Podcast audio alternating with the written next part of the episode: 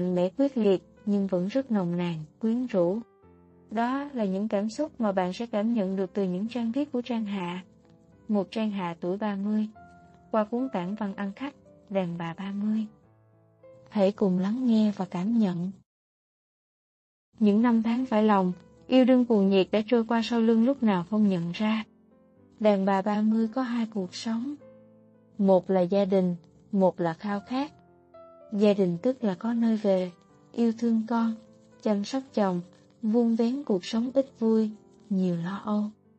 Những người phụ nữ 30 tất bật, bình yên và quyến rũ bởi đầy đặn, bởi từng trải, bởi thành tựu và yêu thương. Có những người quyến rũ được kẻ khác bằng cả vẻ đảm đương an phận của mình, thật lạ. Khao khát, tức là khi đã bỏ sau lưng 10 năm yêu trắng tay, đã từng tha thiết, tưởng hy sinh tất cả, tưởng sẽ trời đất dài lâu, tưởng sẽ trọn đời.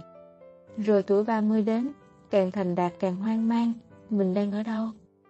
Ai sẽ đến trong đời mình? Bất hạnh cho ai bị giằng xé giữa hai cuộc sống ấy. Ở trong gia đình vẫn khao khát, hoặc độc thân nhưng đầy gánh nặng. Đôi khi tôi tự hỏi tôi là ai? Đàn bà 30 có quyền làm những gì tuổi 20 mơ ước chăng? Có chứ. Có quyền lực sai khiến bằng một ánh mắt, một lời nói. Có thể, thanh thản từ chối vì biết mình là ai, cũng biết tiếc nuối bởi đủ từng trải để hiểu thế nào là hạnh phúc. Biết cách lý giải cho mọi cảm xúc, biết cách đẹp, biết đàn ông cần gì. Dường như đến tuổi 30, đàn bà biết cách yêu, biết cách nồng nàn. Thứ nồng nàn đích thực mà tuổi thanh xuân không bao giờ chạm tay tới nổi. Những người đàn bà đang đi tới tuổi 30 thường hoảng hốt, những người đàn bà vượt qua tuổi 30 rồi thường bình yên. Bởi hiểu ra, không giống như xưa, chúng ta không còn lầm lẫn giữa nhan sắc và tuổi trẻ. Và người phụ nữ nhận ra mình đẹp bắt đầu từ tuổi 30. Tự tin rằng những người đàn ông mình cần là những người nhận ra được người đẹp bên trong người đàn bà. Tuần trước ngồi thương thảo hợp đồng với đối tác, bất ngờ người đàn ông thú nhận. Tôi chỉ bị quyến rũ bởi những người đàn bà có năng lực, có đầu óc.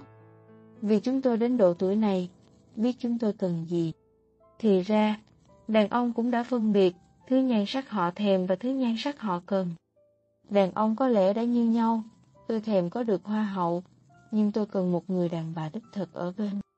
Vậy, còn điều gì đàn bà 30 đã thua kém chính mình khi đôi mươi? Có lẽ, đó là quyền lực thanh xuân, thứ quyền lực mà đàn bà 30 cố tình không muốn nhắc đến nhất. Lúc đôi mươi, tôi mặc một chiếc áo sơ mi trắng dài, thật rộng và nhảy nhót. Tôi thật gợi cảm. Lúc 30, nếu tôi vẫn nhảy nhót trong một chiếc sơ mi dài và thủng, tôi thật lập dị và gớm ghiếc. Lúc đôi mươi, tôi có quyền không son phấn ra phố, buộc tóc đuôi gà, ngồi lơ đảng bên bờ hồ tưởng tượng những lãng mạn. Lúc 30, công son phấn là một cách bất lịch sự và bên hồ, những người đàn bà chỉ ngồi để chảy nước mắt đau đớn. Vì năm tháng đã trôi qua lặng yên, có thứ đã đến như thành đạt, như từng trải, như tiền. Nhưng có thứ không níu nổi, như tuổi trẻ, đàn bà 30. Tôi kỵ ngồi một mình, nghĩ một mình, làm một mình và sống quạnh hiu. Có một cuốn sách đầu đề là Đàn bà 30 mới đẹp, trong đó nói cái đẹp tới từ sự độc lập, bởi họ dũng cảm và từng trải. Cái đẹp 30 cũng đến từ tình yêu và sự tự tin khi vứt bỏ tình yêu. Và sách nói, đàn bà càng 30, càng dễ buông tay khỏi ái tình. Tôi nghĩ những điều đó hợp lý. Khi phụ nữ nhận ra họ càng quý giá, họ càng khó có cơ hội ngã vào đời người đàn ông. Đàn bà 30 không yêu nổi người đã tha thiết yêu khi 18. Lại khao khát kết hôn với người chồng mà khi 18, mà có đến chết cũng không muốn lấy. Có người bảo, đó là bởi đàn bà đã thực tế hơn thiếu nữ, hiểu mình muốn gì. Tôi thì cho rằng, đó là bởi người đàn bà 30 đã nếm đủ những đòn đau của cuộc sống, trong tình yêu và hôn nhân. Họ sợ tương lai, nhưng họ còn sợ quá khứ hơn. Sách nói, đàn bà 30 chỉ mơ hai thứ, chưa chồng thì mơ yêu đương nhiều hơn, có chồng thì mơ tiền nhiều hơn. Đàn bà 30 chỉ có yêu và tiền. Báo chí dành cho tuổi 30 thường là tạp chí tiêu dùng thời thượng hoặc một tâm sự tình duyên éo le. Để đàn bà 30 tiêu những lo âu vào đó. tôi cũng đang viết cho những độc giả ấy, kính đáo hướng dẫn họ cách tiêu tiền hoặc trút những tâm tình lên giấy. Chúng ta giống nhau, không phải bởi cùng bước qua ngưỡng cửa 30, mà bởi đã chọn được cách dung hòa với cuộc sống. 30 là lúc chấp nhận những thay đổi mà cuộc đời dành cho ta, không kháng cự, chỉ uyển chuyển lợi dụng để những đổi thay cuộc đời biến thành động lực để ta đi tới.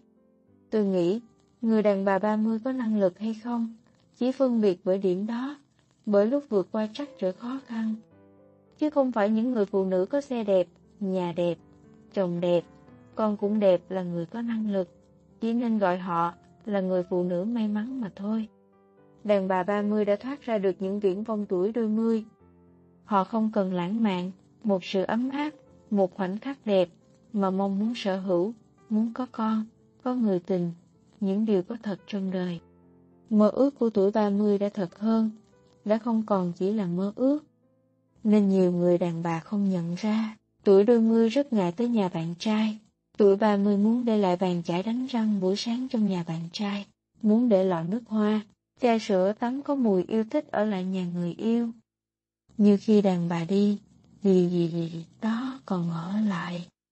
Bạn tôi nói, khi chia tay người yêu, đi khỏi đời nhau, cái cô ấy tiếc nhất không phải là anh bạn trai, mà là chai sữa tắm mùi vỏ cam còn để lại ở nhà anh kia.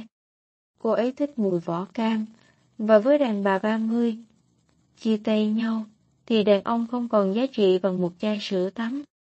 Mặc dù cô ấy có tiền để bất cứ lúc nào mua một chai sữa tắm khác như thế. À, có lẽ không phải đàn ông không còn giá trị, mà bởi đàn bà 30 yêu ghét rạch ròi.